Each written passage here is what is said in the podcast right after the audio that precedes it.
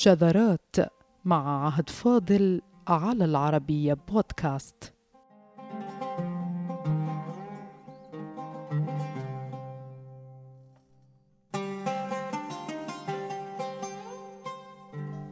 قصص كاملة وراء كلمات الترحيب بالضيف عند العرب وهي ليست مجرد كلمات للمجاملة أو عبارات لامعة للإبهار. فهي قصة حياة أيها السادة. وسياق يفهم منه مجتمع والتحديات التي سبق وواجهها. فأصبحت كلمات ثلاث والأكثر شهرة وتداولا في الترحيب العربي قصة حاجات متبادلة بين البشر عبر عنها في التحية والسلام وهي في أهلا وسهلا ومرحبا. أهلا وسهلا ومرحبا وللتعود باتت تقال بين الجميع دون الانصراف إلى ما تتضمنه من ثقافة وأسلوب حياة. وذلك بدءا من لفظها منصوبة جميعها أهلا وسهلا ومرحبا. علة هذا النصب بحسب رؤساء العربية ما يعرف بكمين الفعل. يراد به فعل اضمر وترك. كأهلا. بمعنى وجدت أو أتيت أهلا.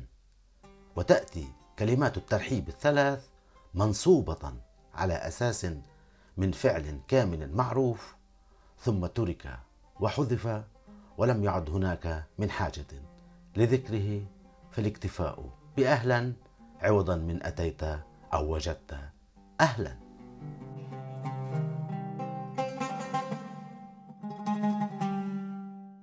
كلمات الترحيب العربية ليست مجرد ألفاظ لغوية. حسنها بلاغي أو ضبطها نحوي بل هي ثقافة اجتماعية أبدلت بكلمة واحدة تتضمن معنى مرادا عند الطرفين الزائر والمزار وفي كل كلمة منها شرط أو رابط مفترض يسهل عملية التلاقي بين القادم والمستقبل. فمجتمع الأهل عند العرب هو مكان الهوية الأولى ومنها القبيلة في شكلها الأوسع. وعندما يكون الفرد بين أهله فهو مستغن عن الاحتماء والتسلح والتنبه والحراسة. ومنها إشارة لغوية بكلمة واحدة لإنهاء كل مظاهر الاستعداد للقتال أو التمترس أو الانتباه وهي أهلا.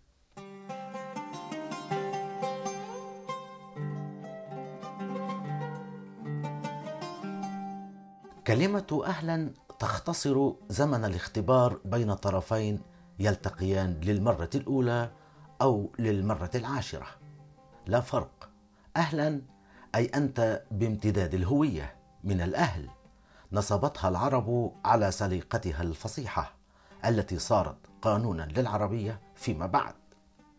فلم تقل أهلا بل أهلا لأن التقدير الذي فهمه رؤساء العربية من هذا النصب المسبق هو أن هناك فعلا اختفى أو أميت كما يعبر صاحب أول معجمات العربية. بعدما عرف الفعل حصل التعود عليه فيقال أهلا بحذف فعل مقدر كأتيت أو وجدت أو حللت أهلا. وفيما كل هذه الأفعال أميتت بعدما أدت غرضها وصارت ثقافة مضمرة متعارفا عليها فحصل الاكتفاء بقول أهلا وبالنصب. ويقول رؤساء العربية واهلا فإن معناه أتيت أهلا فاستأهل ولا تستوحش. وابن سيدة يؤكد في كلامه هذا ما ذهب إليه الفراهيدي بأن نصب كلمات الترحيب سببه فعل مضمر محذوف أميت وأهمل ولم يعد يستعمل بعدما عرف معناه المراد فيكتفى بالترحيب بالكلمة المفردة المنصوبة أهلا. وفيما تنهي كلمة أهلا كل إجراءات الاختبار بين طرفين فلا تعود هناك من حاجة لإظهار مزيد من مظاهر التأمين المتبادل لطالما أتيت أهلا لك فأنت منهم. تأتي كلمة سهلا ومنصوبة كأختها وللاعتبار نفسه أي فعل مضمر أميت بعدما عرف وراج في الاستعمال فيستعاض عنها بالنصب مجردا بقول وسهلا بعد قول أهلا أي أهلا وسهلا.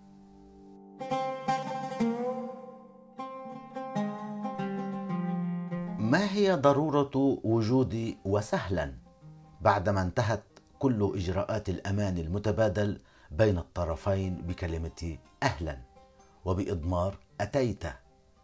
فهذا من أهل ذاك فالأمن حاصل بالضرورة فلما تعطف أهلا بسهلا؟ عطفت سهلا على أهلا لضرورة اجتماعية بالغة الأهمية إذ لا يكفي الحلول بين الأهل ليتحقق كامل السعادة والسرور. فالإقامة بين الأهل تعني الأمن. لكن هل الأمن يكفي لإقامة مبهجة؟ بين الأهل تحتاج إلى سهولة في عيشك فتأتي وسهلا.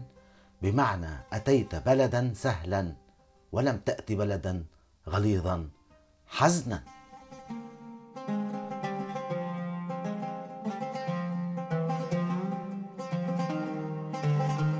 فللأمن يكفي الترحيب باهلا إلا أنه وسط الأهل.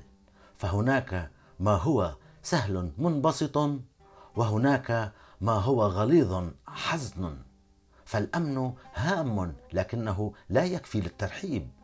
فتضاف وسهلا بعد أهلا أي يتكامل الإحساس بالأمن بالسعادة والسرور من خلال سهولة الأرض أو البلد التي استقبلتك فتقيم وتتحرك عليها بسهولة ويسر كناية عن التنعم والهناءه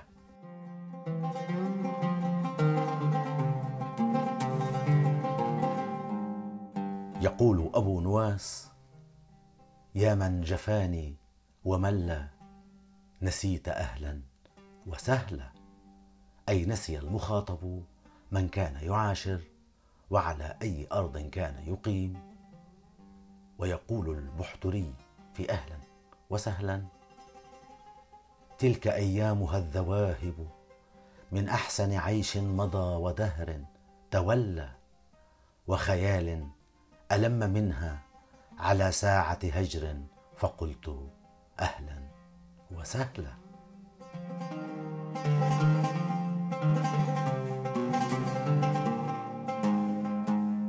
فإذا كانت أهلا أتيت أهلا فأنت في مأمن.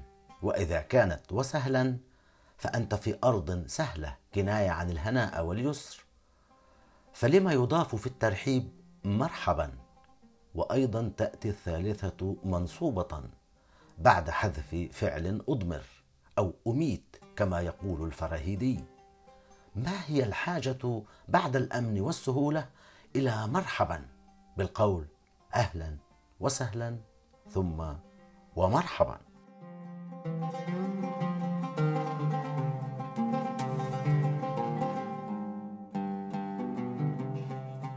فمثل أهلا بعد حذف فعل كأتيت مثلا وسهلا بعد حذف فعل كنزلت تأتي مرحبا بالنصب وللترحيب بمعنى أتيت سعه لا ضيقا.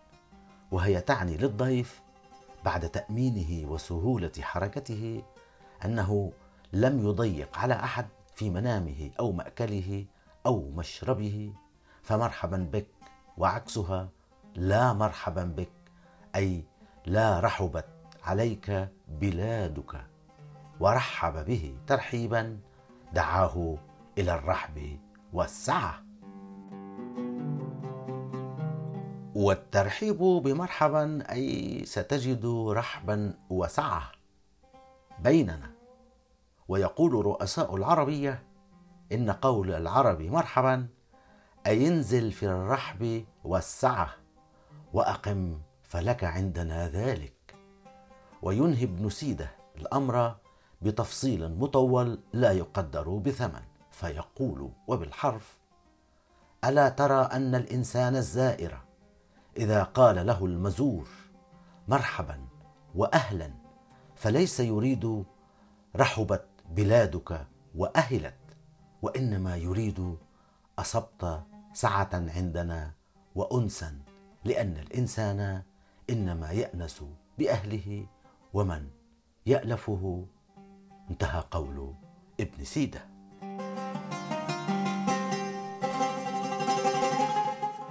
وكلمة الترحيب نفسها من المكان نفسه لكلمة مرحبا وهي بقصد المكان الواسع لأن الرحب والرحيب المكان الواسع فأنت ترحب به أي توسع له. ولهذا يقال في العربية بلد رحب وبلد سهل وبلاد سهلة. ومن هنا سمي أعرض ضلع في الصدر بالرحبة بل قيل في العربية القديمة إن الرحبة منبض القلب من الإنسان. فتأملوا أعزائنا لهذه الإشارة البليغة.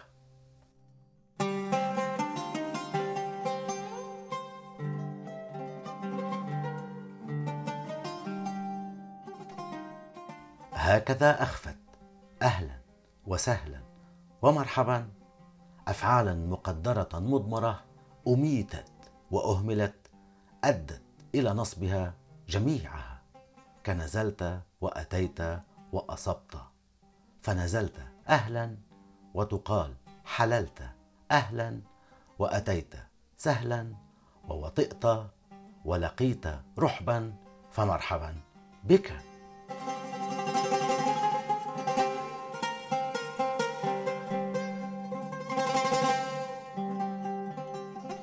ولإزالة أي تعجب من الممكن أن يحدث من ثقافة الترحيب عند العرب والتي كما أكدت معجمات العربية فهي مستمدة في الواقع من محورية فكرة الأهل عند العربي.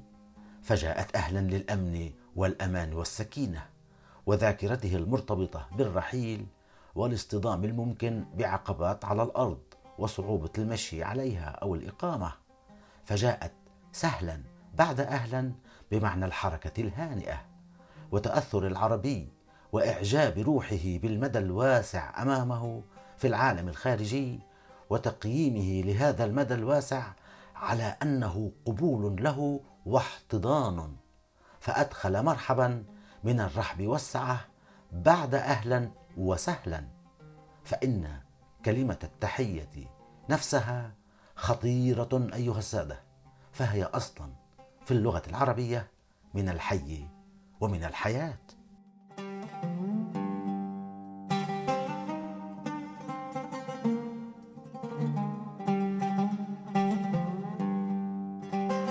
تورد أمهات العربية أن قول حياك الله تأتي بمعنى ملكك وأن قولهم التحيات لله أي الملك.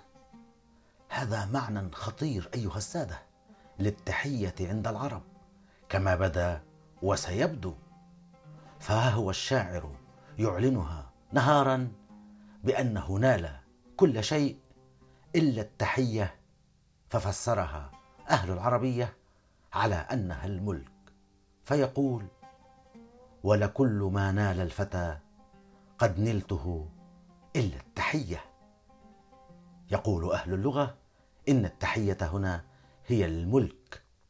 ويقول لغويون رؤساء آخرون إن حياك الله بمعنى أبقاك كما هي بمعنى ملكك وحياك أي سلم عليك. ويورد علماء اللغة هذا التفصيل. إنما قيل التحيات لله على الجمع لأنه كان في الأرض ملوك يحيون بتحيات مختلفة يقال لبعضهم أبيت اللعنة ويقال لبعضهم اسلم وانعم وعش ألف سنة فقيل قولوا التحيات لله أي الألفاظ التي تدل على الملك ويكنى بها عن الملك هي لله تعالى. انتهى تنبيه الأزهري في تهذيبه.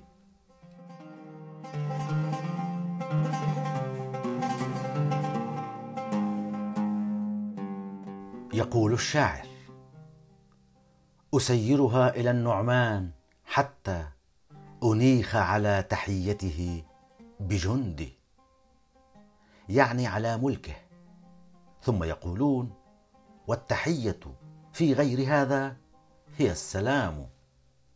ويرد آخرون على الأزهري بتفسير التحيات للملك كما نقل هو نفسه في تهذيبه.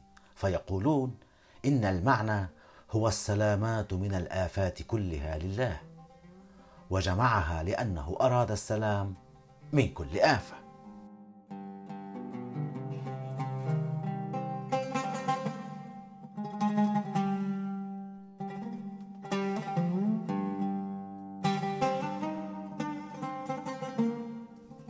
وأخيرا فإن أحياه الله وحياه فبمعنى واحد. والتحية في كلام العربية تأتي في باب حيا أو حييا فهي من الحياة والبقاء والاستمرار أيها السادة. ولهذا ليس من الغريب على العربية أن تبدع أهلا وسهلا ومرحبا منصوبات بتقدير أفعال محذوفة شاملات معاني التأنس للوحشة والراحة للعذاب والسعة للضيق. وبهذا يمكن فهم تحية الإسلام حيث عظم الأمر وقيل إن اسم الله تعالى في نص التحية أو بمعنى طلب السلامة من كل آفة ومرض. فيقال السلام عليكم ورحمة الله فالسلام عليكم ورحمة الله.